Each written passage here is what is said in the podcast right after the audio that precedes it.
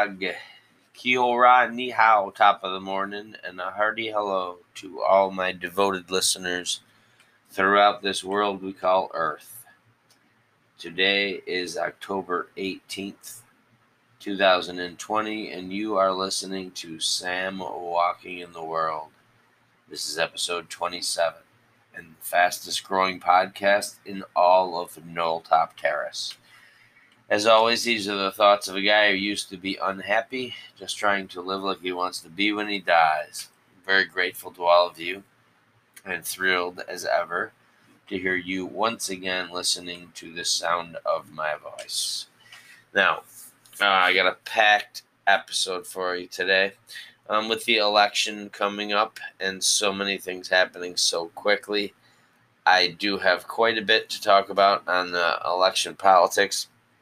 But as always, I also have some other stuff that just happens to occur to me throughout the week that you may or may not find interesting and funny. I do.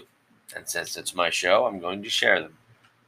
Uh, first, I want to talk a little bit about a habit I've noticed driving. I know I do this a lot, but uh, I think that people are very aware of the driving of others and their own reactions to it. And I think we have a lot in common when it comes to driving. So um, I want to ask you if you've ever had this happen. Um, have you ever noticed when somebody gets angry if you're just going faster than them in your lane? Or especially if you're at a stop sign and they happen to not notice, or a, a, a light, a a traffic light and they happen to not notice that it changed. So you just happen to get a head start on them and they just cannot accept that. They get they get what I've come to call macho mad. And they have to go flying by you. Because they ain't no punk. I just have no idea how that relates to their their uh, sense of identity that someone else is going faster than them. I actually I noticed this so much that I I included it in uh, in my instruction of my son's driving when I was teaching him how to drive, and he would always be worried. Not always, but he would be worried, like, oh, how am I going to get in that other lane? Because I have to go left, and I'm in the right lane. How am I going to get over there? And uh, and sometimes it would be when he was first in line. He'd be in the you know pole position, as it were but on the right side, and you had to get to the left side. And and he would think, okay, I'm going to go faster than this guy. But then the macho madness would kick in, and the guy next to him would go as fast as he was going, and it would be difficult to get over. And my son is not macho; he's very confident, actually, practical. And so I kind of showed him one time when I was driving that if you if you accelerate, not not ridiculously fast, but quickly. If you accelerate off the off the light, and the person next to you doesn't notice it or doesn't care, then you can easily get in front of them. But if they get macho mad and take off, all you have to do is slow down a little bit and then go in behind them. So one way or another, you're covered. But I just I, I don't understand what's going on in the mind of a person that just will not be gone faster than. You know, they ain't no sheep in a wolf's world. It's ridiculous. But it can be, uh, it's almost like uh, jujitsu. They're, they have energy going in a certain direction, then you can recognize it and then make your move to adjust to it, and you can be perfectly fine. Just, I don't know if they know that's what's going on, the whole dynamic there. I wonder if they apply that to everything in their life. They, they can't allow themselves to be interrupted or they can't allow a decision to be made that isn't theirs.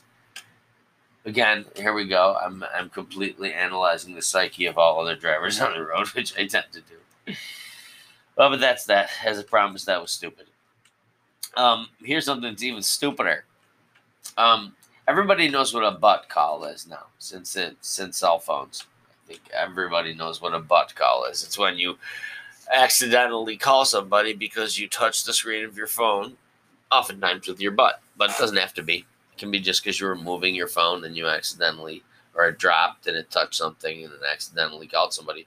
I think we've all received butt calls.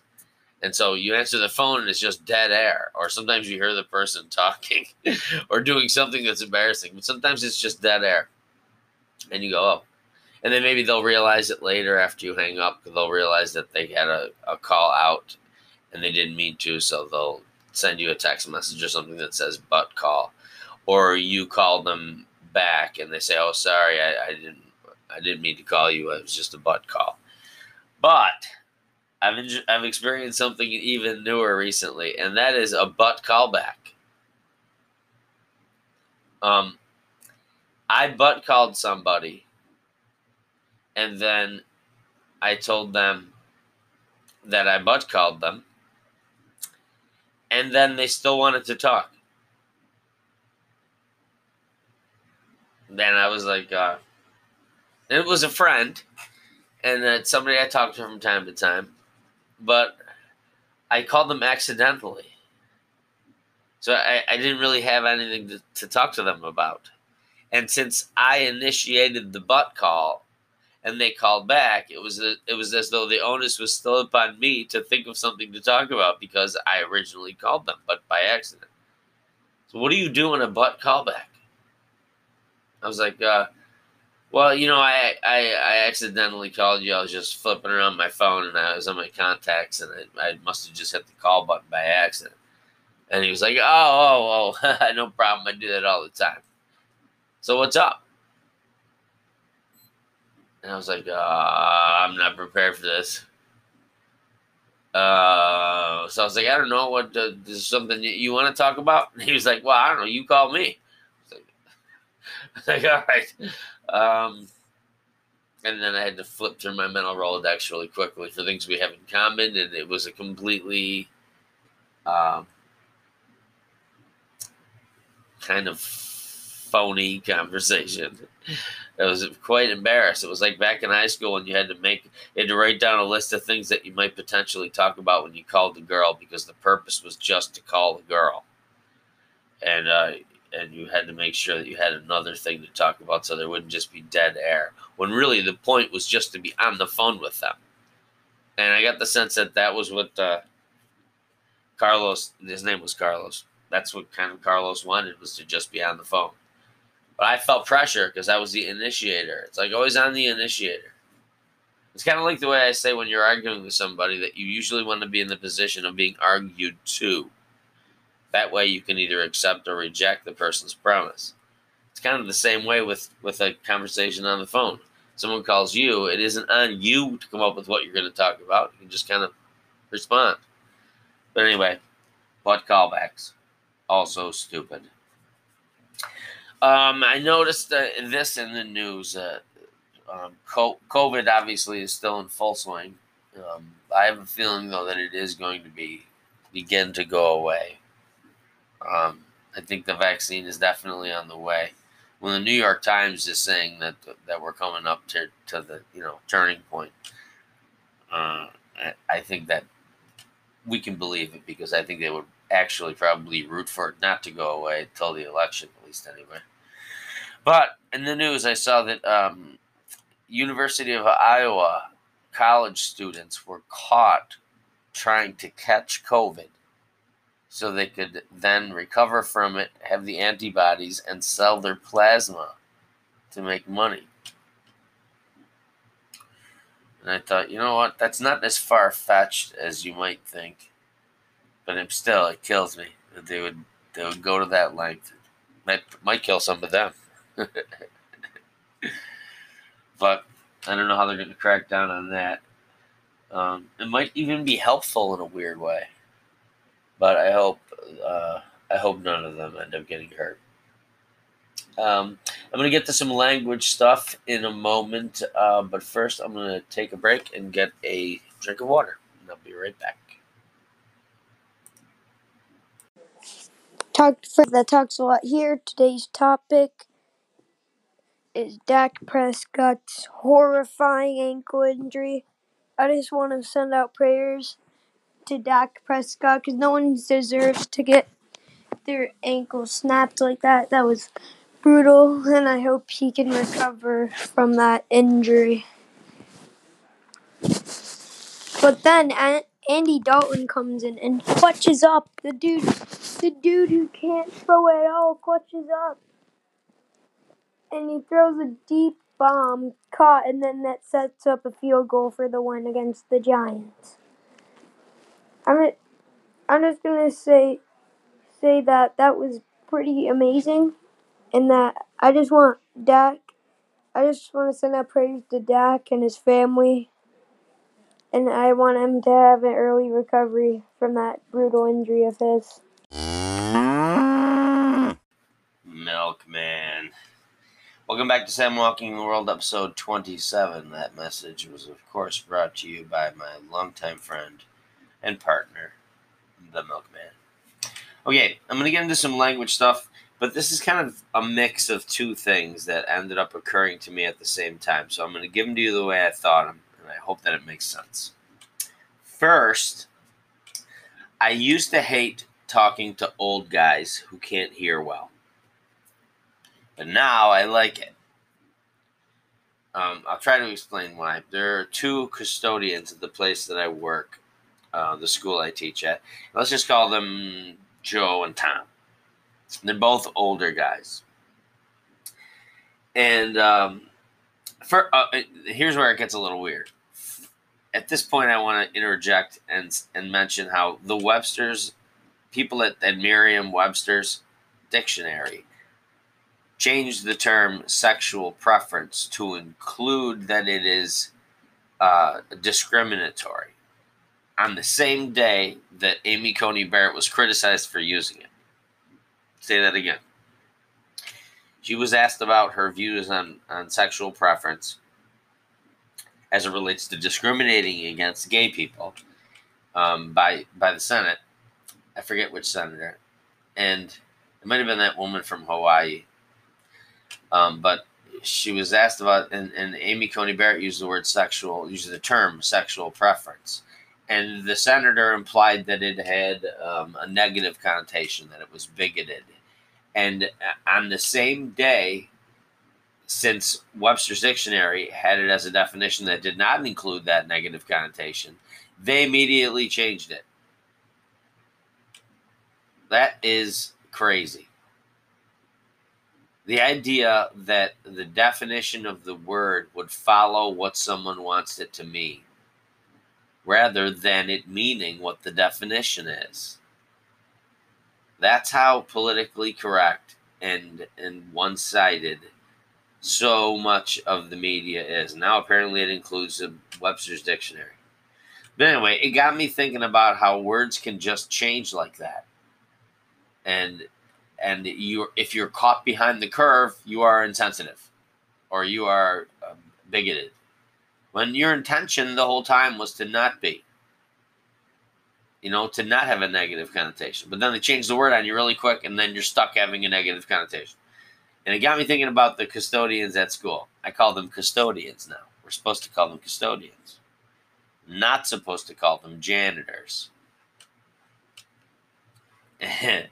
and uh, it's just funny how janitor became custodian. I remember when it happened, and I think some people still say janitor, and they don't mean any any ill intent. It's it's still a, their idea of the description of a person who does the job of a fill in the blank custodian, I guess. But now I notice sometimes when I'm looking at websites, at, so I, I think it's on our own website too, but I recall it in several of the other schools that I taught at. It's no longer custodian, now it's grounds supervisor or supervisor of grounds. From janitor to custodian to supervisor of grounds. And it's just a confusing evolution of these politically correct names and everything. Grounds supervisor. we can't give you a raise, but we are going to promote you to supervisor. Now, your qualifications don't warrant that we assign you to supervise any people, per se, but you will be supervisor of all of the ground. poor guy's carrying his new nameplate back out to the shed. He's like, "Hey, where's my desk?" Boss is like, "Oh no, no, we, we don't, you don't have a desk, but we did spring for a new shovel." Uh, it just it illustrates the ridiculousness. Anyway, I'm sorry that one got away from me. Um, but as I was saying, I love talking to old, practically deaf guys now, or ladies. it's so easy. Conversations may be loud, right? Because you got to shout in order for them to hear you, but they're also quick and easy. There's no BSing.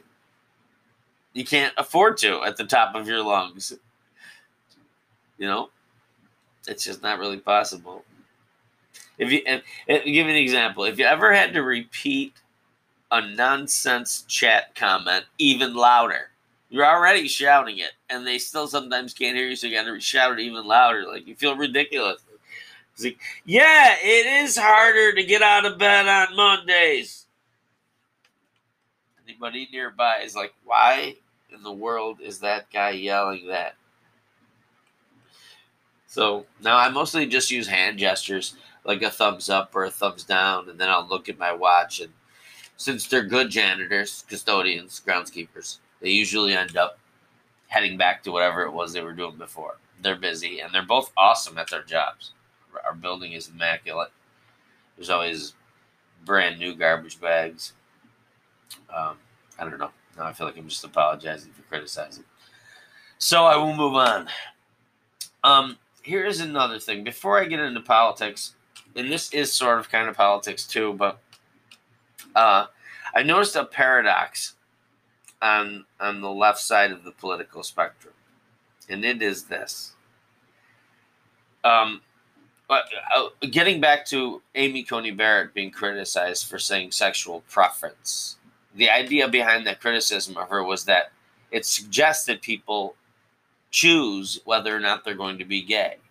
I prefer to be gay. Whereas I think most thinking people, and this is where I might offend some of my conservative listeners, but I think most thinking people, and I could be wrong, maybe they don't, but I do, I believe that people are born that way heterosexual or homosexual. I don't think that a person, especially a, a, a gay person, would prefer to take all of the ostracizing that they end up getting for, for having to, you know, come out and admit who they are be much easier to just go along with what is the societal norm. So it's really hard for me to believe that someone is choosing their sexual orientation. I believe God made us all the way He made us. It's it's His intention is for us all to be free. Not to mention that there are homosexual populations in every species. So if God made a mistake, He made a big one. But I don't believe it's a mistake. I think people are born the way they are, and variation is the spice of life. But getting back to what I was saying, people don't choose their sexual orientation. So, so Amy Coney Barrett was accused of suggesting that they do by saying sexual preference, and I myself do find it kind of a confusing term because the word preference is in there. But what I think people usually mean, and, and many people have used this term, Joe Biden has used this term uh, my, my parents have used this term. Sexual preference, I think they mean once it's given that your sexual orientation is X or Y, well, then that defines what you prefer sexually or, you know, romantically, however you want to put it. And so I, I, I guess you could say that you don't prefer it, it's automatic. But in a sense, you do prefer it because you could say to a person, uh, you know, if I was out and about and a gay man was attracted to me, which has happened, um, because I'm neat and uh, articulate. I'm just kidding. And uh, I would say, I'm sorry, I prefer women. It's just a, it seems like a polite way to say I'm not gay. But anyway, before I get too far out in the weeds on this one, here's the paradox right? We're all born the way we are, and the world has an obligation to accept us that way. But in today's political environment, one can choose to be whatever gender they want. It's called gender identity. And it's now commonly held that society has to accept that choice. So I don't understand how it's it's not a choice whether or not you're gay, but it is a choice whether or not you're male or female. I mean, I don't get it. And honestly, you know what? I'm willing to go along with whichever thing people want in order to be happy. But I, I feel like the more convoluted it gets, the harder it is to know clearly what it is. If a person can just, despite biology, be a different gender, then where do they get off suggesting how rude it is for someone to believe that someone might be choosing their sexual orientation? I don't believe they can. But if they can't do that, I got to think that that it's not possible to choose your gender. I know I'm offending a lot of people, and I and I'm okay with someone choosing their gender.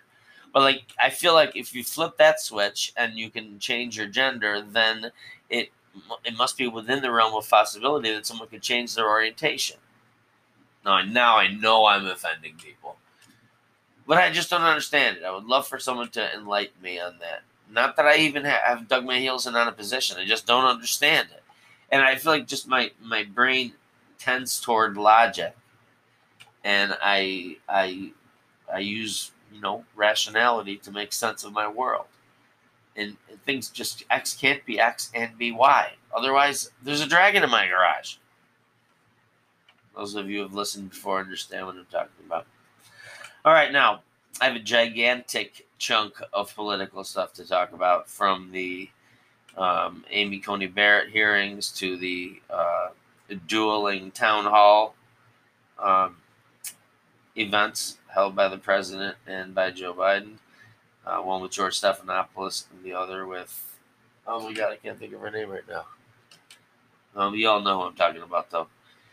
Um, and then uh, just some specific topics that were discussed the Green New Deal, the Green New New Deal. And I think what you have to call Joe Biden's version of the Green New New Deal, which is the Green New New New Deal, what the differences are in there. We'll talk a little bit about how Trump speaks in simple terms, and sometimes it's good, sometimes it's bad, but overall, it doesn't really bother me. I'll get into all of that and more after I take this short break. Hi, this is a great podcast. Everybody should listen to it. Welcome back to Sam Walking in the World, episodes 27. That message was brought to you by my good friend Hayden, a man in a boy's body. Now, moving on to politics. Um, I'm going to talk for a second about undecided voters. I forget what show it was, but I was watching a show where they had four um, supposedly undecided voters from some swing state. I think they did different swing states on different episodes, but and they would interview these four people about what it was that was going to determine their vote. And I just, it baffles me. I talked in an earlier episode about how a lot of people just have a complete disconnect between their political views, like their their election opinions or intentions, and the and the the workings of their daily lives. Like I just I, I don't understand how a person could not know, especially this close to the election, who they're going to vote for, what it means for their life. It tells me they're you know they're probably not paying attention. You know, it's almost like election season is like football season. It comes around and like ah, I kind of like the Bears, but I don't know if they have enough of a running game, and I think their coach is uh, homophobic and. Uh, so I don't know. They won last year. I'd like to see something different. And like, you know, and, and that's all fine and good when it comes to football because it actually doesn't have a string tied to your life. But politics, they ought to know, does. And maybe not presidential politics, but but you know, legislation matters. The Supreme Court matters. The Constitution matters. I mean, maybe they don't need to know it does. And they they can go about their life because enough other people do. You know, the informed voters. And I guess what I'm getting to is I feel like that's what they are. Listening to them t- discuss their thought processes, I it, it, it leads me to believe that they don't have any. You know, like what have you been thinking about for the last four years? And all of a sudden they tune in. And I think people like to be considered undecided because it puts them in this great position of significance and importance and relevance. We are going to decide the election. I hope not. And actually, I don't even believe that they do. I believe turnout does. You know, there there are people who, uh, like I said, some people say we're we're a divided country. I say we are a balanced country, and something tips the balance. And I don't think it's the undecided voters in the middle. I think it's a bunch of hogwash. I think it's turnout that wins elections, and I think um, the people that are on the side that is um, less confident or less enthusiastic or don't see as much of a connection to to how their life is going to be lived that they that they need to try and get this guy out of power or, or not make make sure that guy doesn't get elected i think i think they just tend to turn out less and i think what happens with the undecided voters is they try to predict up until the last minute who it looks like is going to win and then they bandwagon Um, but in this election, it's going to be very interesting because I believe, because I know, I know this because I am one. I believe there are many, many Trump voters who just will not tell you they're Trump voters, and the media created this climate where it's, you know, it's so taboo to say that you are. You immediately become all the things they accuse Trump of. You become racist. You become a white supremacist. And and uh, you just, why would anybody want to say out loud that they're conservative? It would take so long to articulate to somebody unwilling to listen why you want lower taxes and less confiscatory regulation. Why you want the Constitution to be preserved and not changed due to political passions of the day. Why you think that there should be uh, a, a free and fair media doing their job, not in the tank for one candidate or another, or at least have it all be wide open and free. All that stuff, whatever it is that ends up making you conservative, fiscally conservative, socially conservative, whatever it is, it, it just takes way too long to explain to somebody who would rather just pigeonhole you as a white supremacist. And I think sometimes now people are even even doing it for sport.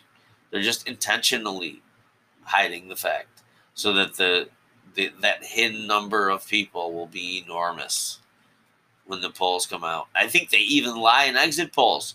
They'll come out of the, the polling center someone will ask who they voted for to do an exit poll and they'll say Biden when they really voted for Trump. The media did this to themselves by creating a climate where you can't be honest without being accused of something. So, and then the media ends up being shocked that they're that they're um, predictions were off, that their polls were off. You know that Trump won in 2016. They were completely shocked. They they invented their polls, believed their polls, published their polls, and it was all false. I mean, it was helped along by the fact that people were hiding the fact that they were Trump voters, but I, I don't know how any informed, honest person can't see that dynamic happening, and I think it's going to happen again. Just it, it just feels like it when you see rallies that are packed for Trump, and then you see Biden. You know, looks like he's in a parking lot at a used car dealership. But anyway, back to undecided voters. I don't get them. I don't think that they matter as much as they like to think that they do, and everyone pretends that they do. Okay, moving on. Uh, I saw the interview. I don't know if you saw the interview with Nancy Pelosi on Wolf Blitzer. And he was asking her questions about why she won't sign the next stimulus bill so that all these people can get their, I don't know what, $1,200 and businesses will get some rescue funding so they don't have to close. Um, and, you know, all, all the other stuff that people were happy to get. I myself don't get any of it. Um, but I'm very happy for people that do. But anyway, she was asked by Wolf Blitzer, why didn't you sign this? You know, you have an idea of how big this package should be, all the goodies that you think should be in it. And Trump has a, a, a shaved down version because he doesn't want to just supply you with, with you know, municipal bailouts and other things. And and and Wolf was saying, well, he's come he's come a long long way toward your direction. He's willing to kind of meet you halfway. And just for the sake of getting all the all the money in these people's hands that need it so badly, he said, even in your city of San Francisco, um, why why wouldn't you just sign this? And she accused Wolf Blitzer of being a right wing apologist. Wolf Blitzer is a right wing apologist. And that's like calling Rosie O'Donnell Rush Limbaugh. I mean, honestly, Nancy, how rigged a media do you need? Do you need every single person to agree with you and not question you? It appears to be that that that is the case. That must be what it's like to live in a San Francisco political bubble. It's just I don't know how I don't know how even Democrats, even liberals can't notice that about her and they may just say, you know, like people do with Trump, they say, well, you know what, I'm going to take all the all the crappy stuff because I believe in whatever the policies are. But how, how do you believe in this policy? I mean, honestly, don't you think she should sign it? There's you liberals out there, if there are any. um, but God, she was melting down, and it was really fun to watch. That's what I have to say about that. Now, all right to the larger things.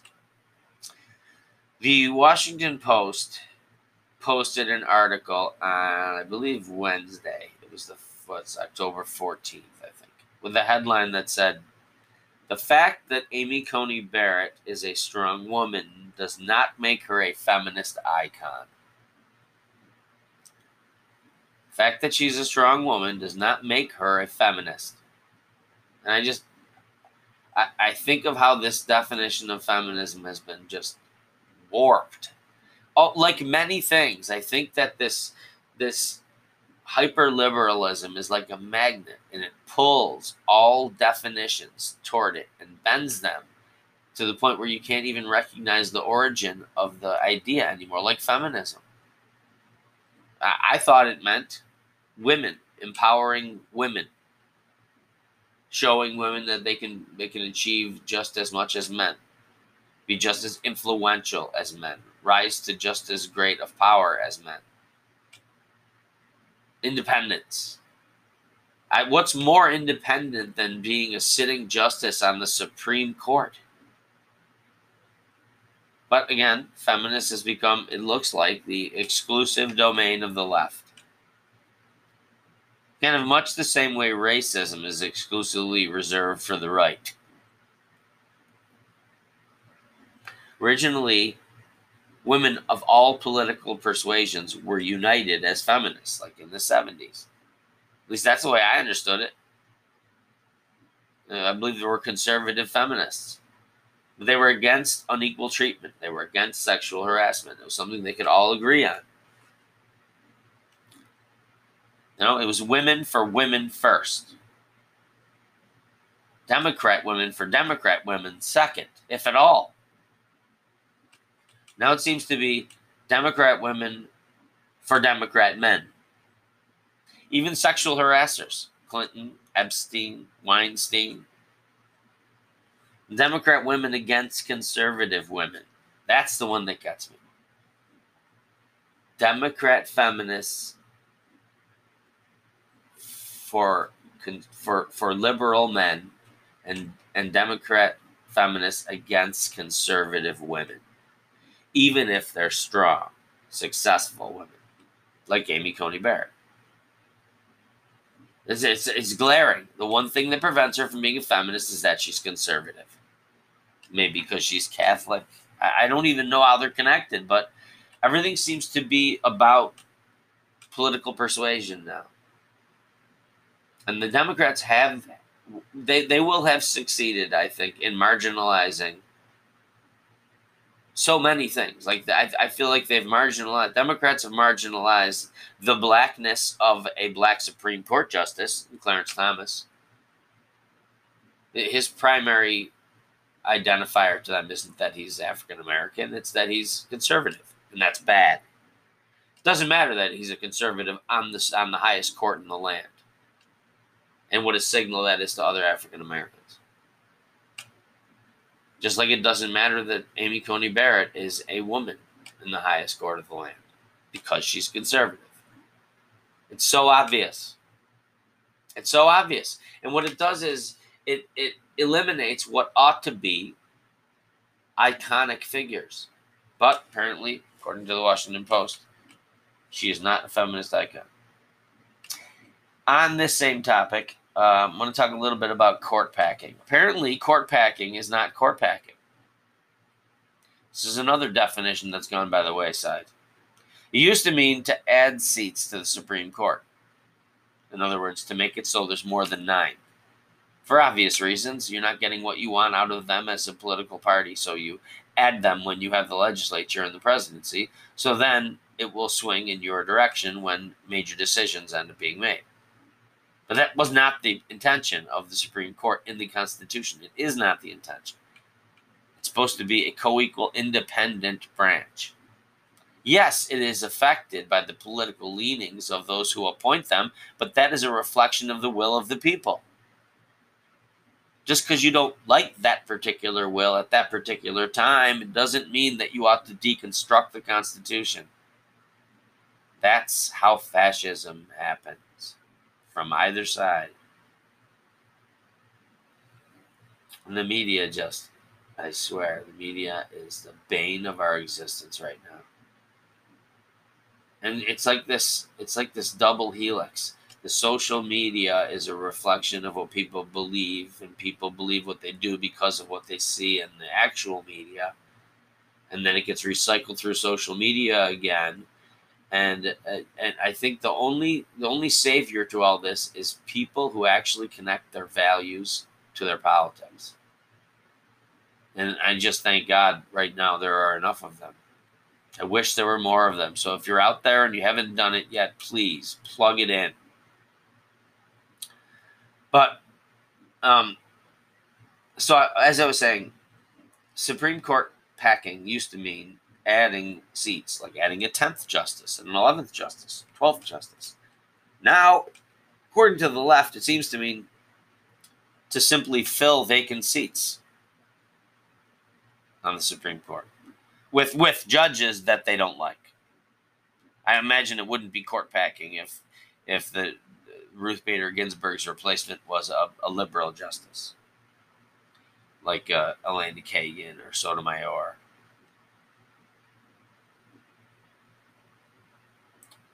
it's just funny. It's just funny.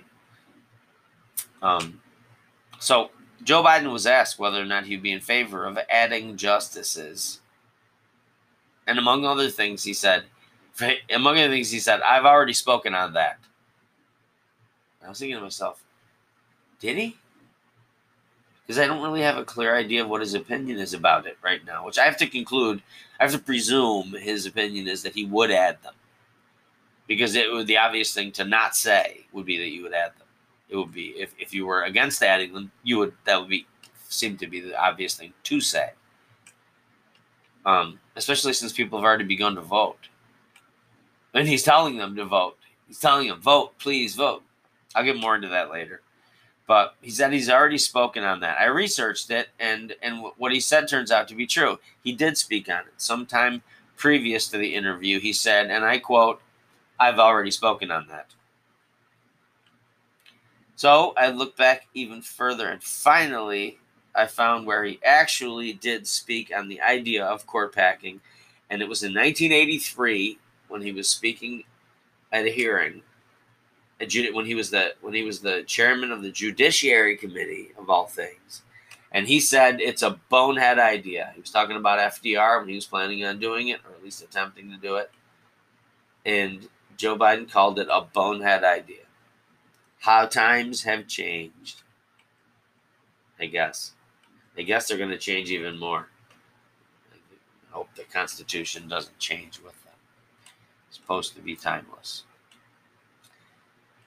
Ah, I, think I need another break. when I get back, I'm going to talk about the dueling town hall meetings of Joe Biden uh, on, uh, I believe, ABC and uh, Trump on NBC, which is being excoriated for giving him such a platform. How dare them give the sitting president of the United States a platform weeks before the election? What do they think this is? I'll be back after this. Hello and welcome back to Sam Walking in the World, episode 27. That message was brought to you by the Milkman. Now, Savannah Guthrie, that was her name. I remember she used to be on MSNBC. I don't know if she still is, but she tacked pretty hard to the left. Anyway, Savannah Guthrie is the one who um, was running the town hall meeting with uh, President Trump. And I, it was a lot less of a town hall meeting than it was a debate he was basically debating her, and her two most important concerns seemed to be COVID and how it was handling of it was poor and his fault, and uh, why he won't condemn white supremacists for the 250th time. Um, whereas Joe Biden was having a cup of tea with George Stephanopoulos, former advisor to Bill Clinton, and also a known leftist um, who who apparently is considered mainstream because I think he's on NBC or ABC. He's he's on one of the major networks, but he is apparently right in the middle. Remember, I, I talked before about how people pick up the whole political spectrum and move it so they appear to be in the middle.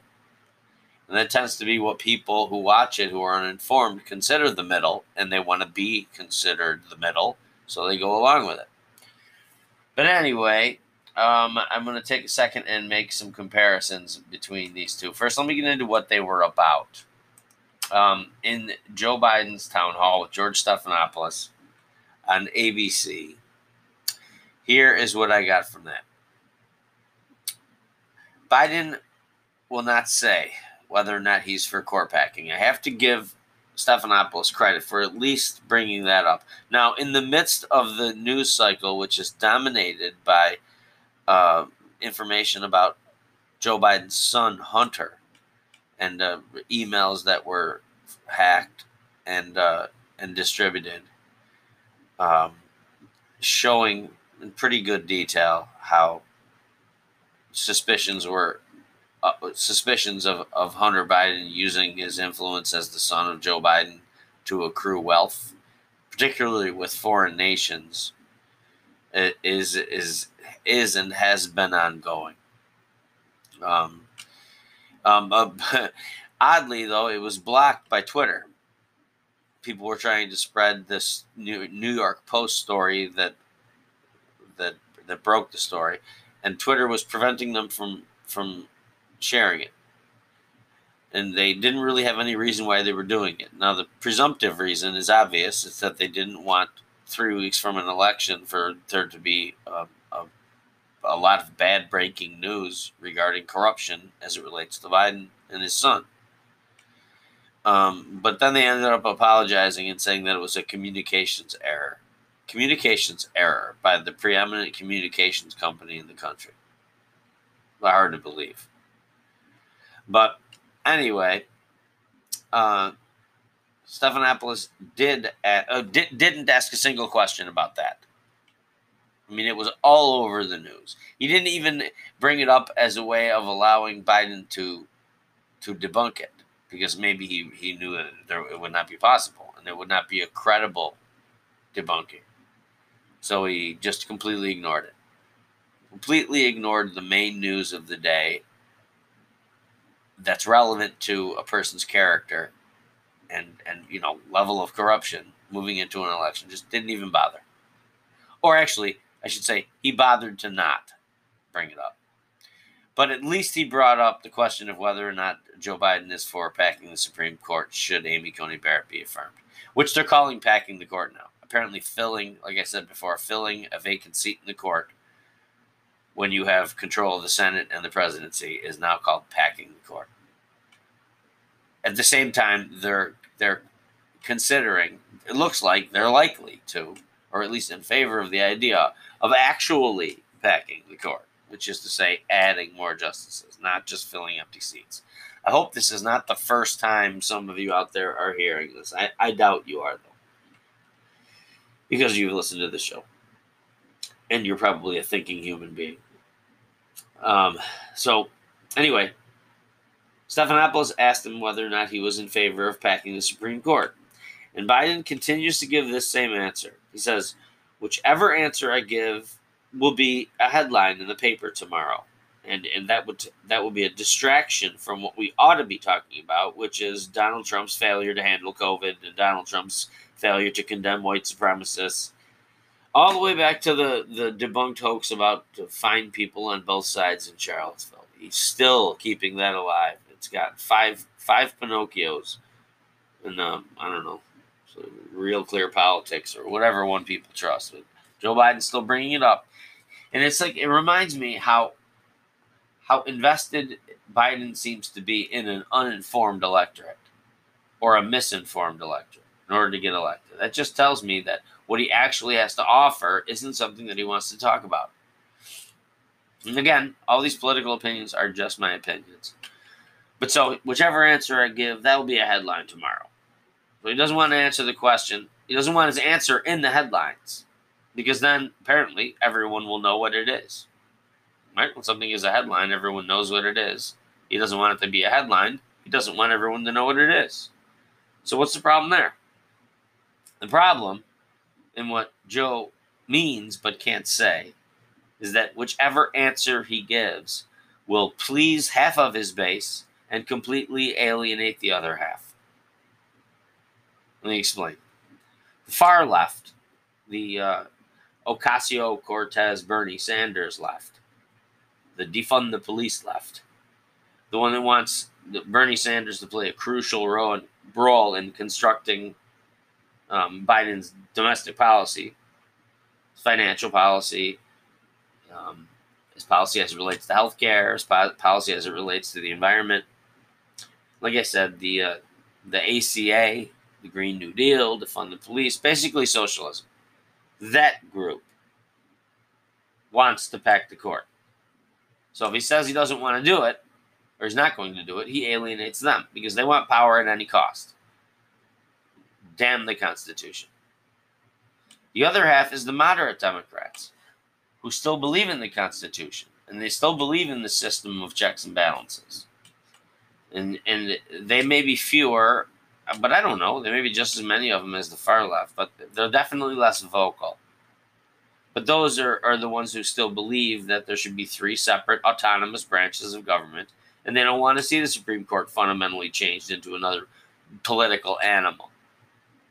If he says that he's going to pack the Supreme Court, he alienates them. So the reason he doesn't want it a headline is because then people will know. And that I think that speaks to the the legitimacy of his position. So, but, but what Joe also can't say is that he's thrilled that so many people have voted early. Again, uninformed of his position. He's encouraging people to vote before he informs them. Think about that. Before he makes his position on the SCOTUS known. And so when pressed by the issue by Stephanopoulos, who, who again asked the question, I got him credit for this. He said, Don't the people deserve to know? And I think he did it because Biden had previously said the people don't deserve to know. He said it really quickly, kind of blurted it when he was answering a question when he was pressed and he was flustered. And I think Stephanopoulos wanted to give him a chance to revisit that and say, yes, they do deserve to know. But then, of course, he wasn't going to answer the question. He's in such an untenable position. Untenable, that's a new vocabulary word I introduced to my eighth graders. It just means not sustainable. So, to which, to which Biden said they do, they do have a right to know. And then Stephanopoulos asked Biden explicitly if he would make his position known by election day. And and Biden said yes. No, again, that begs the question: Why not just say it right now? So, out of one side of his mouth, Biden is telling everyone to vote. He says it every time he's in front of a microphone vote, vote, vote, vote, vote. And then when he's asked what his position is on packing the Supreme Court, he says he'll tell you on election day. Pretty, the irony is pretty obvious. So, he says, vote now, vote now before I have to come clean. Is that amazing? Which is more important? I gotta ask this. Considering the two the two town halls, which is more important? Trump's 200th answer to the question about whether or not he disapproves of white supremacy, or Biden's first answer to whether or not he plans to undermine an entire branch of government. Trump's 200, 200th answer on white supremacy or Biden's first answer on fundamentally changing the Constitution. I think you can tell which one I think is more important. And also, vote now before my son is indicted for selling influence for cash, of which I get my VIG. So vote now because who knows? I might be pressured into having to admit that. I want all the votes I can tabulated before that.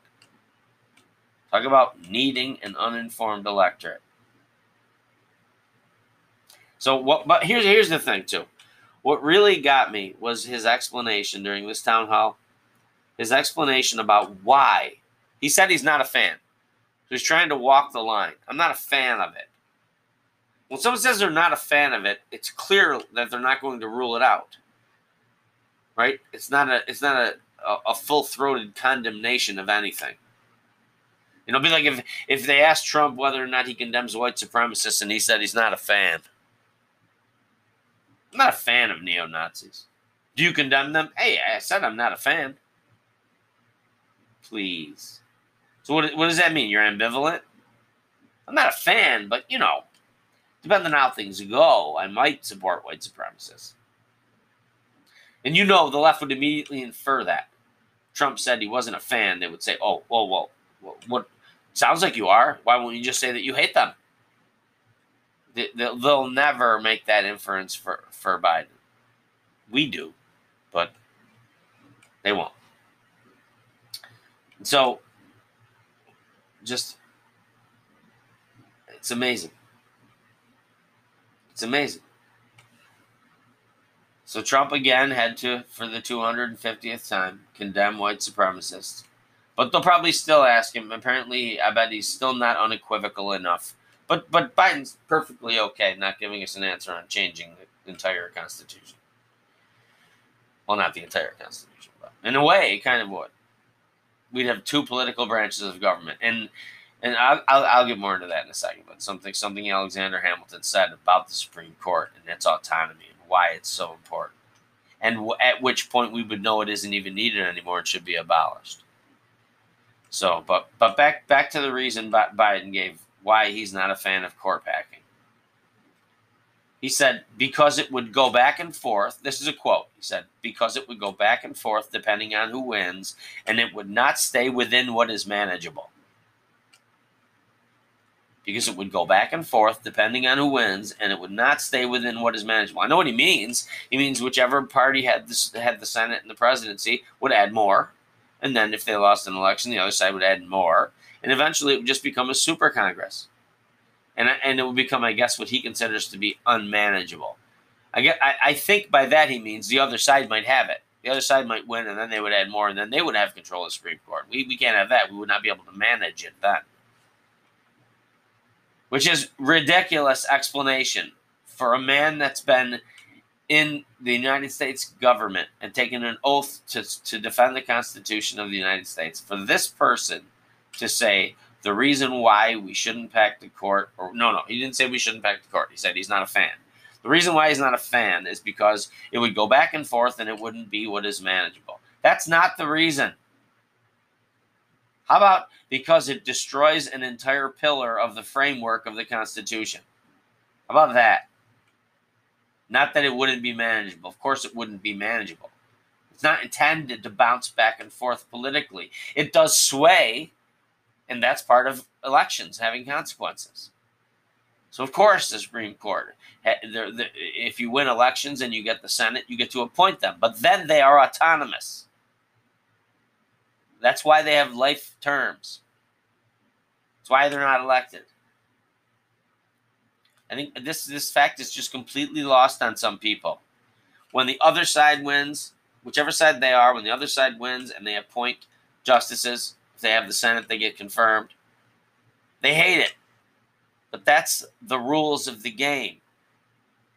The answer is not to shoot the referee because then if the other if the other side cheats better than you, then they're going to win. It's going to end up in uh, war. We have a constitution so that we don't need to have violence to solve our problems, but I bet it would deteriorate to violence. So he's acknowledging the court would essentially be turned into another political branch. And this is where I get to Alexander Hamilton. He pointed out emphatically that it would no longer be needed and ought to be eliminated if it became a political branch. Without an independent Supreme Court, impervious to the passions of the day. That's what Hamilton said. Impervious to the passions of the day. Right now, I feel like the left is completely passion drunk. So much so that they would allow the Constitution itself to be destroyed. And that, that's not an understatement. I really believe this is possible. I never thought it, and I feel like a conspiracy theorist, and uh, I'm like I'm paranoid, but it's it I, it seems to be unfolding right in front of me. It would just become a, we become a banana republic. anything goes for whichever party wins the presidency and the Senate. There would be nothing to prevent the unconstitutionality of laws. Think about that. If Democrats can't win by the rules, they shoot the referee. It's so short sighted. Like I used to say with my, my stepson when I was playing knee basketball with him, and he would have a real, real hard time losing. And if it looked like he was going to lose in a little basketball game, he would cheat. And I had to sit him down and explain to him. I, what I would do if he did that, what I would do is I would just stop playing. Because I knew how badly he wanted to play. And I was able to drive this point home to him, which he still holds to this day in his dealings in his life. You have to want to play a little bit more than you want to win. You have to want to play fair, fairly, more than you want to win. You want to win badly, and it's cool. It's good. You want to win badly. But you want to play fairly just a little bit more. Otherwise, you don't really get to play the way you like to play. There would be no more winning. It would all be cheating. He gets it. I see him. I see him applying it to his life. I'm kind of proud of myself actually for having the presence of mind at the time. But this is so short-sighted. Should they lose elections, they'll be at the mercy of the Republican tyrannical majority. Right? So you can see how there will be an impulse then to hold power, to be one party power. And that, I'm telling you, is how fascism creeps in creeps in with one side's good intentions and a little bit too much power. And then all we would do is toggle between cheating ty- tyrannies. That is what I have to say about that. I'll get to the Green New Deal and the New New Deal and the New New New Deal right after this break. Welcome back to Sam Walking in the World, episode 27. That message was brought to you by Milkman. Nice to see that his goat impression is coming along nicely. Hard to even tell the difference. Okay, back to the dueling town halls. Actually, mostly just about the Biden town hall. The Tea Party he was having with George Stephanopoulos. Would you like some more sugar? Oh, no, no, thank you, Joe. Uh, anyway, another question that Stephanopoulos asked Biden an, another question which he can't afford to answer for the same reason he can't take a position on the Supreme Court is uh, his his position on the Green New Deal. Now again, his leftist base, the Ocasio Cortez, Bernie Sanders, we want a utopia, even though we have no idea how to do it. Part of his base. Um, they they are they, they were instrumental in in writing this platform that that is written directly on Joe Biden's website. It says the Green New Deal is a crucial framework. That's a quote. Crucial framework for for determining his domestic policy, especially his energy policy. So Stephanopoulos asked him, he said, Are you or are you not in favor of the Green New Deal? And actually, it's now it's the Green New New Deal. So I guess it was even even more even too radical for them. I, I guess they when they discovered that Infinity Stones were actually a fictional creation and only applicable in the Marvel universe. They realized they had to find some other power source to power their utopia. Um, so it still looks like they're pounding wind and solar, and I don't know what giant magnets maybe will be next, but anything but fossil fuels. And don't get me wrong, I understand that fossil. I, I would prefer um, uh, an energy source that has absolutely no pollution, like maybe say uh, nuclear energy. But again, this is the same party that's that's eliminating nuclear power plants because sometimes there are accidents, like the one that happened in Japan. And then there's radiation and people get hurt. You know, I think I think people get hurt no matter what. Sometimes. Might just be time to take the mature position of understanding that life has risk.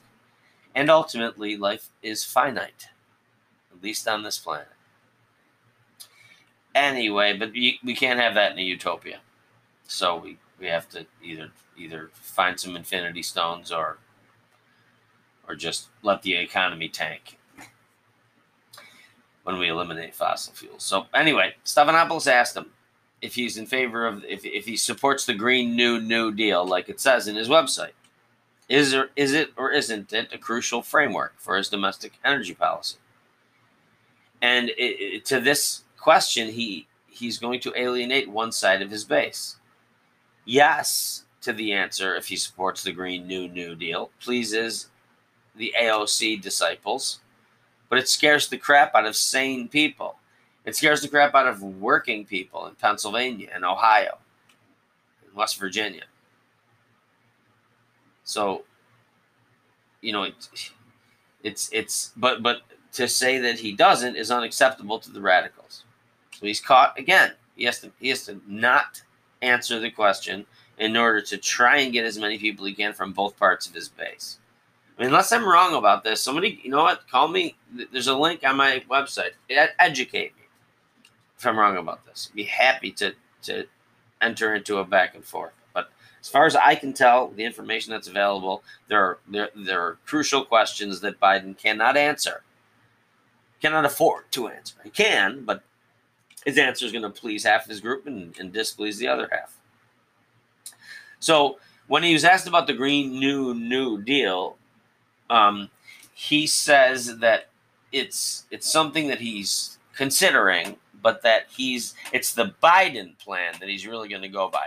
And then they got down to the details. And here here are the differences between the Biden plan, which I guess you could call the Green New New New Deal, and the Green New New Deal, as it's written on his website, is is this. I'll, I'll get to it in one second. But the New New Deal has a stated goal of eliminating all fossil fuel based energies by 2030.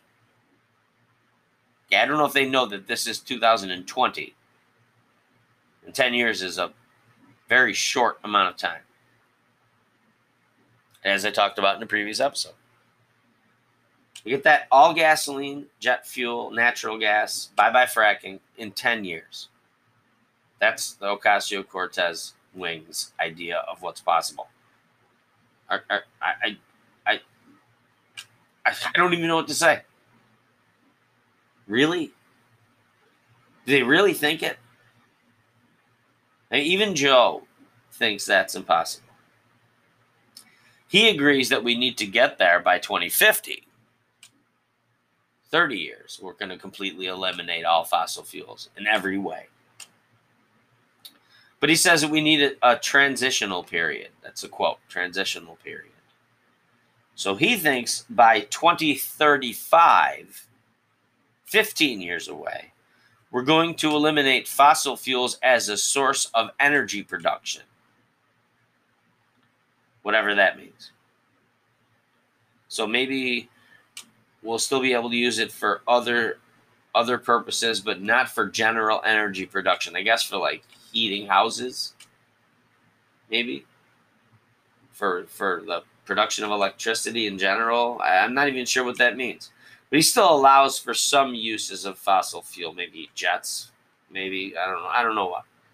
But he for for energy production, he says we're going to get rid of it. I don't know. I don't know how he thinks we're going to produce energy. I thought all power production counted as energy production, including powering cars, powering blenders, powering your garage door opener. So I, I don't even know how we're going to heat houses then. If, if, if even just say that, say say he means by 2035 we're going we're going to eliminate the the heating and cooling of homes from from the fossil fuel category. How will we do it then? If they could be powered by solar panels, they would already be powered now. Everybody, well, maybe not everybody, but if you remember Solyndra, the government poured poured I think a billion dollars into Solyndra. And it still couldn't become profitable because there isn't a market for it. It's amazing. The, the left doesn't mind having the government intervene to subsidize things that don't work. But they have a problem with people turning to something like fossil fuels rather than solar panels when it does work. Just there's, there's no rhyme or reason to it. But don't worry, AOC and Bernie folks, don't worry. Joe also promises that all automobiles will be battery powered by 2035. Here's where it gets ridiculous. Where do they think the electricity is created to power the batteries in battery powered cars? Could someone please tell me? Where? It ends up being fossil fuels. So we're going to get rid of fossil fuels as energy production, and we're going to turn all cars into battery powered cars that run on electricity. They have to be charged with electricity. Right? They're not perpetual motion machines. And if you want to drive at night, you can't use solar panels. So, I mean, it's just semantics. Fossil fuels will have to be used to generate electricity, unless you want more nuclear plants, which I'm in favor of. But otherwise, how are people going to be driving around in these electric cars without electricity? I mean, am I the only one that notices that? Maybe I should invest in sales like S A I L S. Maybe we'll, everyone will have sail cars. You can only drive when it's windy. Would really screw up traffic though. But anyway, that's how Biden differs from the Green New New Deal. The Biden plan is the Green New New New New Deal. Freaking crazy. I wonder what's going to power his website. But out on the stump, old Joe's updated the new New Deal. So he's trying to make everybody happy. And I guess if it doesn't work out, he can just try something new. And now I will turn my attention to the Donald Trump side of the dueling town halls. And um, I want to get to something about how, how Donald Trump speaks in simple terms. And uh, obviously, he exaggerates right? Obviously, he cannot back down. If you tell him to back down, then he'll probably. If you tell him to stand up for himself, then maybe he would back down because that would be backing down to your telling him to stand up. But it's kind of pathological in that way. But in another way, he speaks in very simple terms and he doesn't have to hide what he's for. Um, I believe that, anyways. But I'll, I'll get to more of that in just a moment. Okay, welcome back to Sam Walking in the World, episode 27. I've bent your ear enough, but I'm going to do it a little bit more. I have one more thing to talk about, and that was um, Trump's um, quote unquote town hall with Savannah Guthrie. Um, and I actually thought he, he requited himself pretty well. Uh, I almost think, I almost prefer to see Trump in a position where he's being pressed by, um, you know, a disagreeable interviewer rather than a friendly interviewer because when he has free reign, he tends to repeat himself. I, I tend to agree with most of what he says, but he tends to repeat himself. He tends to, uh, given the opportunity to elucidate, he tends to repeat himself instead. Hold on, I gotta yawn. Oh, I love yawning. Bend my back. Oh, it feels good. My dog must think I'm nuts. She's looking at me right now. Anyway, Trump. Um, Trump speaks in really simple terms. And I posit that it is because he thinks and feels in very simple terms. He's just not a complicated person. But but my position on that is so what? You know, everything is simple terms like it's amazing, it's tremendous, or it's horrible, disastrous. He also speaks in hyperbolic terms. I think that's because his aims are extraordinarily high for himself, but also for the country. You know, he his dreams for himself are off the charts, but look, he's the president now, and uh, but his his dreams are off the charts. I believe for for our country as well. And you got a guy who can rise like he does and and attach himself to the country in general. No wonder the economy takes off and the black unemployment rate is lowest in history. Because good things happen when you dream high. But he has a habit of, of doing that, saying things like uh, the likes to which no one has ever seen before. Everything has to be monumental, like groundbreaking, like earth shattering, like it has never been done in all of human history. it's very lofty. But it's also very simple. You know, you know what else are lofty and simple? Principles, constitutional principles, law and order, power back to the people, American exceptionalism, honoring the military, respecting the flag, hooray white supremacy. I'm just kidding about that one. I can help it. Uh, these things are not complicated. Neither does a good leader have to be. So, whatever you think of as intellect, um, I think it always has to be taken in consideration with his his outcomes, his uh, administrative actions. That's kind of the way I think about it. There, there are parts of him that make me laugh too. But again, my politics are connected to my actual life. So the individual standing before me is less important to me than what will be done that affects my life. And over the last four years, my life has gotten better. My life is better than it was four years ago. I think we should all ask ourselves if that's the case, regardless of whether or not he's a big, rude orange man.